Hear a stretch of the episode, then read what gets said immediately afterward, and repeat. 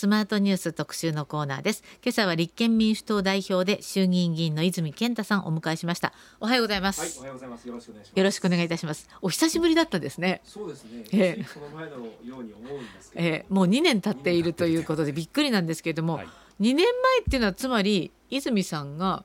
そうですね。2年前の11月30日に党の代表に選出されたので、はいじゃあその割と直後だったそうですねその直後に出演してから久しぶりにごご無沙汰しておりますが、はい、この2年はどんな2年でした？いろいろ鍛えられましたね。鍛えられた、えー、まああの党そのものは、はい、あの前回の総選挙で敗北をしてからの立ち直りだったので、はいやっぱりそう簡単にはいかないというところからのスタートでしたけど、うん、あの先日先日の10月の補欠選挙で勝ったことも含めて、はい、まあ、徐々にですけど、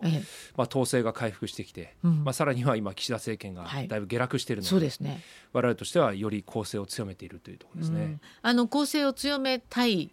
公平を強めていらっしゃる最中だと思うんですけども世論調査の結果だと、うん、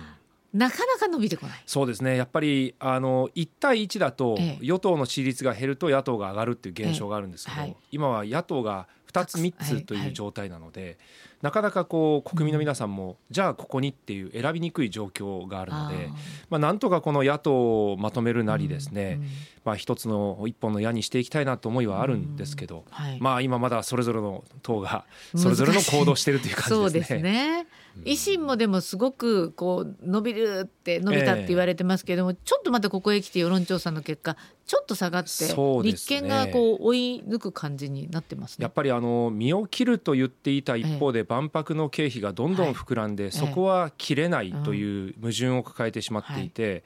まあいまいち伸びなくなっているという状況。で立憲民主党の方も、まあ、あの各選挙区ではあの全国で基盤はやっぱりあるので、はい、まあ、そういったものが徐々に生かされてきているかなということと、やっぱり国会であの被害を受けた当事者の声に寄り添った運動活動を、まあ、国会で立憲民主党続けているので、はい、まあ、ジャニーズですとか旧統一教会、はい、まあ、そういったところは皆さんに見ていただいてきているのかなと思いますね。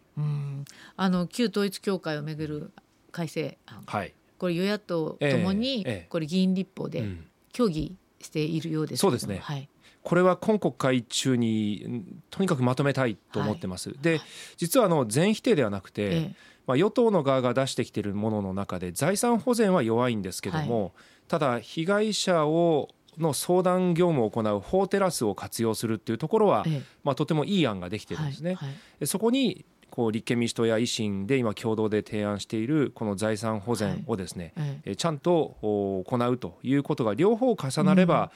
相当な被害者救済になるので、我々最後までその交渉協議を進めて実らせたいなと思ってますね、はいうん、これは揉めてる場合じゃないですよね。そうですね。やっぱり被害者がおられることですし、実際にそのかつてオウム真理教の時にもまあ、いろいろと裁判など申し立てが起こってからですね財産が信者の名義に移されたりだとかいろんなこと不動産が売却されたりですね,、あったもんですからそういうことをなんとか防ぎたいと。そして被害者がまあ個々個別に訴えるのではあまりに負担が大きいというこの2つの点をですね、はい、特にまあ配慮をして、まあ、法案を仕上げていくと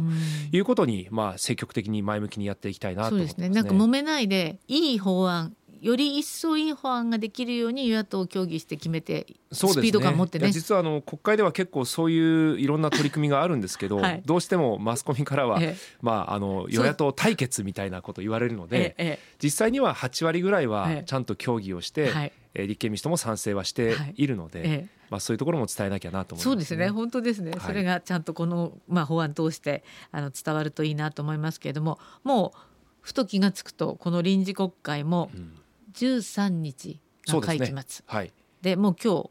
補正予算成立見込み。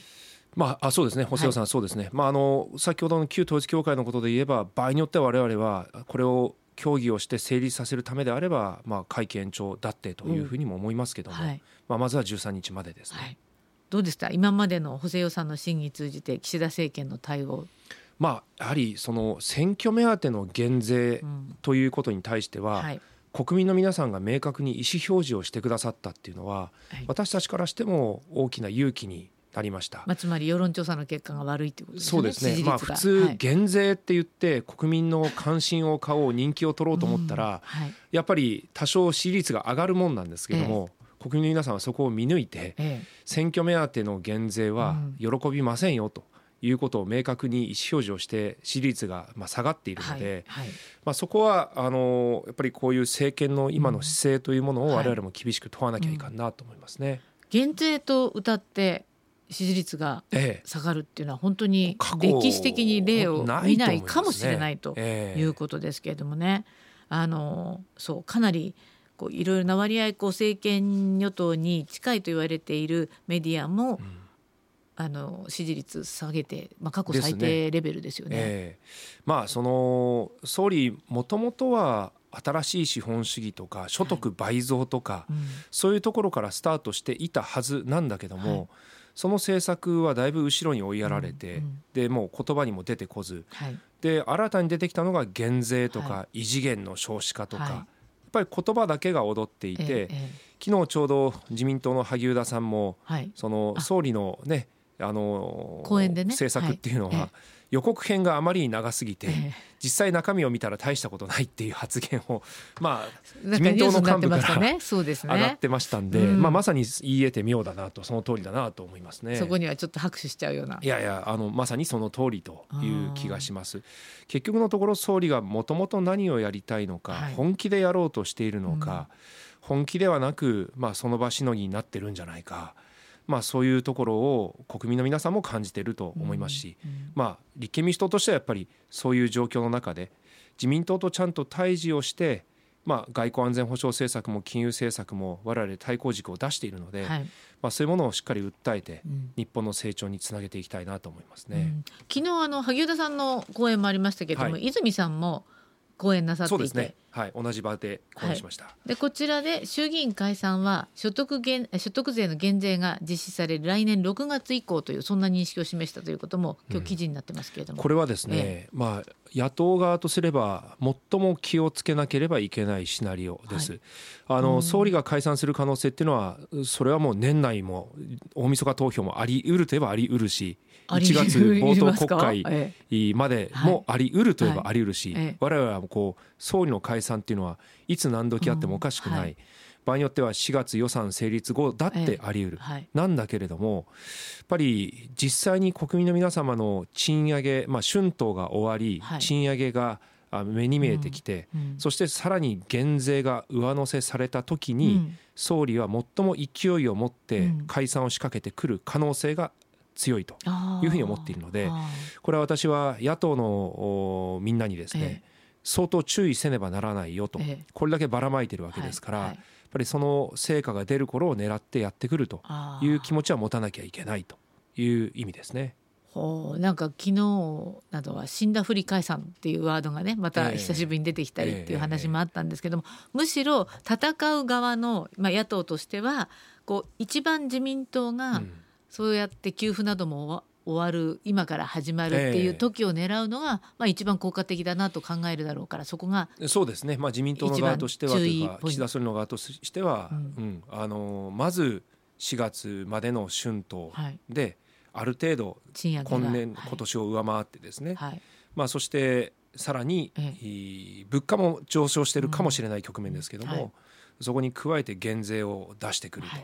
まあ、ここが最も国民の皆さんの支持を得やすいんじゃないかと踏んでると思いますね。うん、そうですか、となると、まあ、6月に向けての、まあ、いつ何時でもなんでしょうけれども選挙協力っていうのも考えていらっしゃるわけですか？いや今はですね、ええ、まあ、正直言って私たち野党議席の最大化とはいうものの、え、やっぱりそれは相手があってのことなので。はいまあ、維新さんもちょっと意地っ張りな感じになっているし で国民民主さんも、ね。はい、まあ、今自民党とむしろ交渉するというフェーズにやっぱ入っているので、そう会うの拒否とかそんな話も出ましたまあなんか挨拶回りは残念ながらあのまだあのさせてもらえてない状況ですけども、はい、ただまあやっぱりあの今国民の皆さん望んでいるのはちゃんと政権に対してものを言ってくれと、言いたい、はい、国民が言いたいことを言ってくれ、うん、そして少しでも政治の問題を明らかにしてくれとい。うことだと思うので、はい、まあ、そういう意味では立憲民主党はその役割を、うん、あの国民に忠実にやっていきたいなと思いますね。まあ、有権者の代表ですからね。そ、ね、の人たちが望んでいることをちゃんと言ってくれる政党っていうのは望まれてる今自民党結局のところアシストしてしまうような、ええ、まあ、例えば、ね、万博の予算がつく限り、はい、やっぱり維新さんは、え、自民党の出してくる予算に賛成せざるを得ないとかでトリガーがある限り国民民主党も賛成せざるを得ないってなってしまうと、はい、やっぱりこの今どんどん支持率が下がっていく岸田政権を応援してしまうことになるんじゃないかと、むしろ支えてしまう支えてしまうと。でこれはやっぱり国民の皆さんが望む姿じゃないだろうなとは思いますね。ね。なもう本当になぜこんなに下がってるんでしょうね。まあやっぱり総理自身が本当は何をやりたいのかっていうのはやっぱり伝わってこないし、あのやっぱり総理目線ですよね。あのよく少子化対策についても異次元のっていうし、はい、ラストチャンスだって言うんですよ、ええ、でも今子育てしている我々や、え、これから子供を産もうとする若い世代からすれば、ええ、あなたにラストチャンスって言われてもどうするのと。私たちこれからも日本で生活してるんですよって話であって、勝手にラストチャンスにしないでくれって話なんですよ。確かにね。しかも異次元っていうのも、若い世代からしたら、何のことないやって当たり前の話でしょと、奨学金の負担を減らすだとか、教育の無償化だとか給食費の無償化、もう当たり前でしょって思ってることをわざわざ異次元と呼んでる時点で、これはもう世代が古いなって感じですよね。そうなんですね、はい。いやいやあの若い人たちに響くことっていうのもちゃんと言わないとダメだっていうことなんでしょうね。本当にもうあの若い世代はもっと進んでるし、それは選択的夫婦別姓であっても、うんね、ジェンダー平等であっても、ええ、LGBT であってもみんなもう理解をしているし共存できる、外国の方々とも共存できるぐらいの多様性を若者は持っているのに、まあ政治が変わってない。そうですね。ということが問題だと思いますね。確かにそれは本当にそう思いますが、はい、えー、今朝はですね立憲民主党代表で衆議院議員の泉健太さんをお迎えしています。後半もお話を伺いますのでどうぞよろしくお願いいたします。ありがとうございました。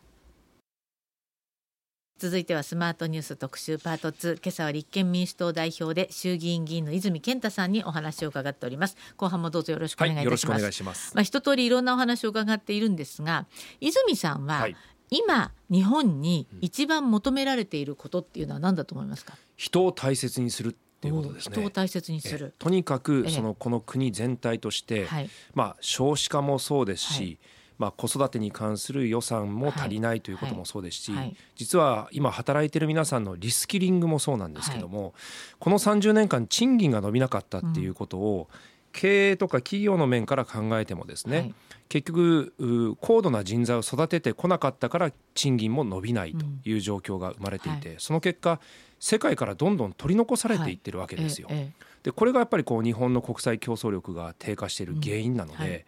うん、もっと人に対して予算を投じなきゃいけない、うん、教育子育てそしてリスキリング、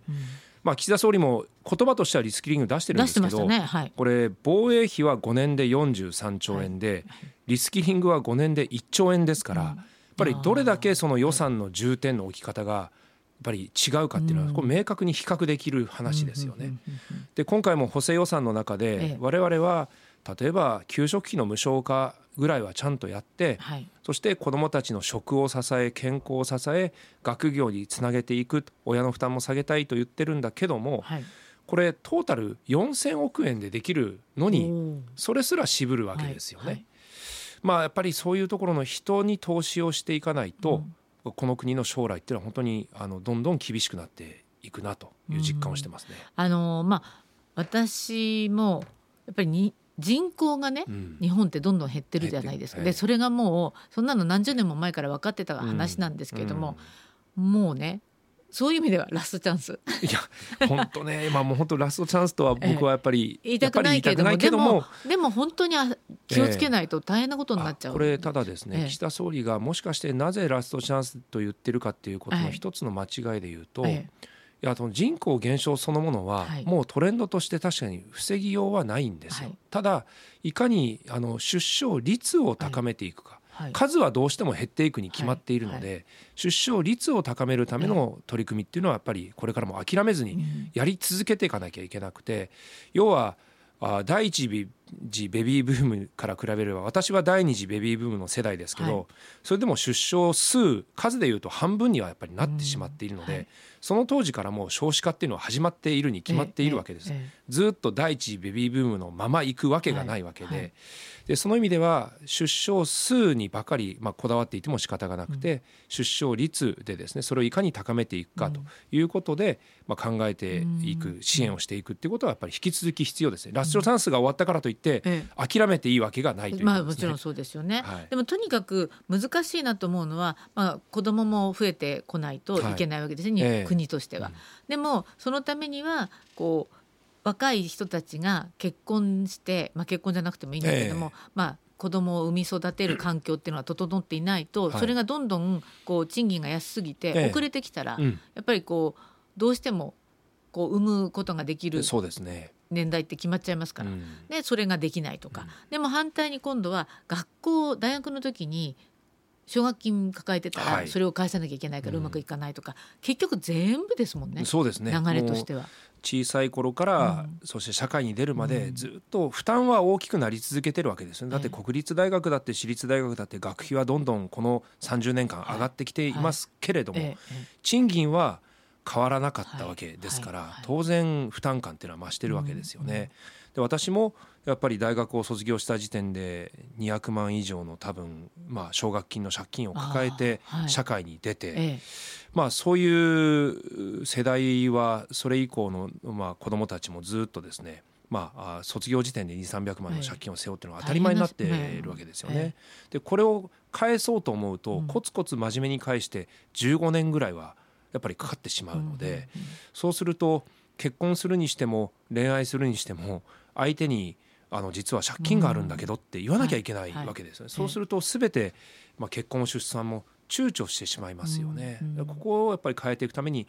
給付型の奨学金にするということや今も奨学金を受け取って返済している人たちのまあ負担をいかに軽減していくか、はいはい、こういうこともないと出産とかあ結婚っていうのはまあ進んでこないだろうなと。だからもう全部つ、まあ、人生だから、ええ、全部つながってるからそういう意味でも人を大切にするっていう生活策が必要なんだということですね。まあ、そしてこう日本今金融資産は2,000兆円あると言われてるんですが、え、まあもう率直に言えば高齢者世代に相当資産が溜まっているし、うん、企業に資産が溜まっているし、はい。もっともっと若い世代にもう意図的に資産を流して移動させていかなきゃいけないですね、うん、そうじゃないと若い世代は消費もできないし、はい、まあ、家族も作れないという状況だと思うので、ええ、もっともっと初任給を増やしていく、はい、そういう取り組みもやっていきたいです、ね、あまりに欧米との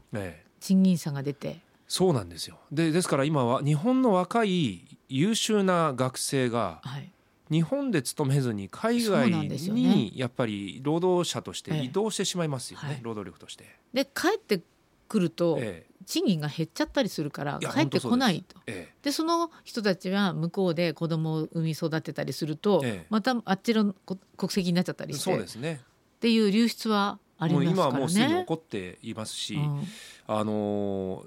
今の現在の円安の問題だけじゃなくて、はい、本当に構造的に30年間賃金が上がってこなかったことで、うん、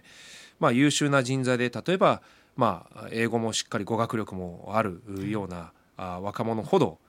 海外で、えー、起業したり海外で勤めたりというふうになってしまってますよね。そうすると日本の活力っていうのはどんどん失われる。あともう一つはせっかくこの日本っていうのは治安も良くてとても素晴らしい都市空間は作ってるんだけども、はい、先ほど言ったように多様性を認めない風潮があったり、はいはい、まあ、外国人に対して開かれていない、うん、そういったところがですねあの働きにくさにもなっているので、うん、もっと多様性を認める、まあ、同性婚だとか LGBT についても開放的になっていかないと、はい、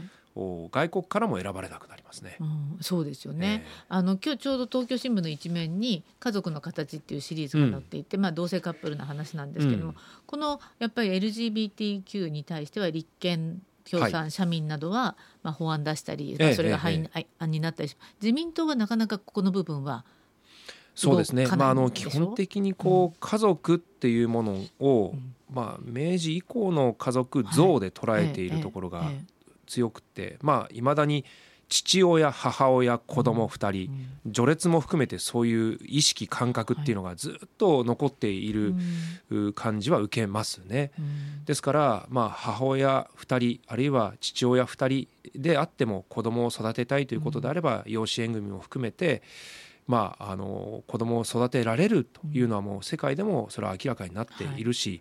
まあ、家族の在り方は多様であって、えそれはいわゆるモデル的な家族であっても、残念ながら虐待もあったり離婚もあったり必ずしもそれだから安心ということはない中で本当に愛情に包まれて育つんであればいろんな家族の形はあって当然だと思うので、まあ、それが世界の中でも立証されているので、日本自身もそういうことも認める、というふうにしていかないと、はいまあ、どんどん住みにくいと実感する人たちが増えてますね。そうですね、えー、だからまさに岸田さんがね、えー、同性婚については社会が変わってしまうと発言したわけですけれどもいやいや社会っていうのはどんどん変わっていくもので、えー、それで形ができていくわけですから。いやじゃあしかもその別姓であると家族が壊れるんですかと。じゃあヨーロッパやアメリカの家族は壊れてるんですか、という話、うん、じゃあ日本の家族は同性だから壊れていないんですかって言ったら全然そんなことないですまあ、それは本当に形だけの話ですから。そうじゃない部分を見つめていく時代にはなってると思うんですけどね。えー、観念論ではなくてやっぱり実態をよく見て、うん、世界の潮流をよく見て、まあ、世界の中でやっぱりとはいえエリアごとに競い合い国家ごとに競い合いはある中で、日本がこの30年間失われた30年、まあ、岸田さんは今それをコストカット経済だったとかレオン経済だったというふうに他人事のように言ってますけど、はいその9割は自民党政権によってずっと維持され続けてきたものなので、うん、いやいやそれは変えなきゃいけないでしょと。むしろやっぱり変えるということを言ってるのは立憲民主党の側なので、うん、まあ、そういうことを国民の皆さんとそこは私は共有はしてると思うんですけど、はい、あとは立憲民主党自身が頼りがいのある存在になるというところが、多分シリーズをアップさせていく一つの条件かなと思ってるのでそうです、ね、皆さんに任せてもらえるように頑張ります。まあ、そして前半にもちょっと話が出ましたけども、まあ、選挙になって野党共闘をしないと勝てない部分もあるのかなという気がしますけれども、はい、そこは今はあんまり考えていらっしゃらない？あのですね、まあ、結局私たち立憲民主党はあの野党議席の最大化と言っていて、はい、まあ、野党共闘という言葉は使ってませんけど、ええ、野党全体の議席の、ええ、こう多くすると伸ばしていくと、はい、そして自民党に勝たなきゃいけないと思っていて、各党にはその意思は伝えています、はい、ただまあさっき言ったようにあの各党あの自民党と突起に一緒にやりたいとかですね、うん、自民党にはさあの反対できないとか、うん、いろんな こうアキレス腱を持っているところもあるので、まあ、立憲民主党としては、それであればとにかく今自分たちのできる戦いをして、与野党はっきりですね違いを見てもらうという取り組みをしていくんです。はい、であとは、まあ、各政党の皆さんにですね立憲民主党の思いを伝えながらあそれぞれの政党に本当にこのまま自民党の議席を伸ばさせて政権を変えなくてよいのかということで、うん。うん、まあ、一緒に何かを協議するというよりも、うん、まあ、各党それぞれで考えてもらうというようなところまでは来てるのかなと思うので。あの共産党の C さんとトップ会談を行って、はい、C さんの方が立憲と次の衆議院選挙での連携で合意をしたとおっしゃったみたいですけど。えっとですね、トップ会談っていうのは実はあるようでなくてというか、あの僕ら立憲民主党からすれば各党に挨拶回りをするというふうにお伝えをしているので、まあ、そのことを会談トップ会談というんであれば、まあ、それはそういう言い方なのかなというふうに思います。でそれぞれの政党の対応とか反応っていうのはまあ、それはそれぞれの受け止め方なのかなと思っていて私たちも野党議席の最大化をやりましょうって言ったら、うん。はい、C さんはあの時確か与党議席の最小化をやりたいって言ったんですね。でそれをもって一致しているっていうふうに、うん。うん、まあ C さんは捉えたっていうところはあるだろうし、それを我々がいちいち「いやそこは言葉が違いますよね」とかっていう話でも別にないので、ああなるほどと。やっぱり共産党も今の自民党政権ではダメだということはやっぱり言っているし。支持者の皆さんもそうであろうから、はい、まあ、それであればそれぞれの政党で、えー、テーブルを一つにして協議をしようということは今はないけれども、はい、それぞれが考えることはできるので、うん。うん、与党議席を減らすあるいは野党の議席を最大化するために、うん、まあ、お互い頑張りましょうねという今環境かなと思ってます、ね、そうですか。はい、で泉さんは他のあの先ほどの昨日のあの共同通信の講演じゃないですけど、都内の講演で今後5年で政権交代を目指す考えを表明したと。そうしたらばあの小沢さんが野党第一党が次の総選挙で政権を目指さないといえば支持する人はいないと。これ厳しいお言葉があっていやこれ小沢さんも多分勘違いしちゃったんだろうなっていう感じですね。あのあの時、まあ、学生さんからは、はい、立憲民主党が、うん、まあ、単独で、はい、えー、政権を担えるとしたらどれぐらいですかねっていうようなニュアンスの質問だったので、はいはい、それはあの意思とか、その感情ではなく、ええ、今の状況の分析とすれば、え僕ら今候補者が160人台なので、それは今政権交代だって言っても、ええ、残念ながら過半数は持ててないので、はい、だとしたら、え一回総選挙やって議席を相当伸ばして150以上取って、そして参議院選挙があって次の総選挙だねっていう解説をしたっていうだけの話なので、そうなんですね、だからそれは次の総選挙で政権交代目指すに決まってますよそんなのは、はいうん、だから小田さん勘違いしないでねと。ええ、そういうのを利用しちゃダメよと。そういうことですね。わ、はい、かりました。今パッとあの数字が出てきましたけれども、はい、次の総選挙ではじゃあ150のえあのこれも、えあのそれは大いに越したことはないんだけども、とにかく今96ですから、はい、ここから150って相当な大躍進ですよ、大変ですよ、だからね党内でごちゃごちゃ言うぐらいだったら、まずじゃあみんなでそこを目指そうじゃないかと。い。うことであって、それ頂上を目指すに決まってるけれども、まずは8合目まで到達しなきゃいかんので、まあそこで8合目じゃダメだ頂上だって言っても仕方がないよっていう話ですよね。まあ、変な話、ええ、ポーンと候補者だけ増やして、身体検査終わってないと後で大変なことになりますから、ね、いやもう後で大変なことになる。ですからやっぱり、あの政策もそうだし、党のその党運営もそうですけど、一、うん、日に一一日ではならずなので、うん、やっぱりそこを真面目にコツコツとちゃんと積み上げをして国民の皆さんが任せられると安心できるという政党を今作る取り組みをずっとやっているので、はい、まあ、そこは自信持ってます。一番の強み、あと1分切りましたけれども、はい、立憲の一番の売りは？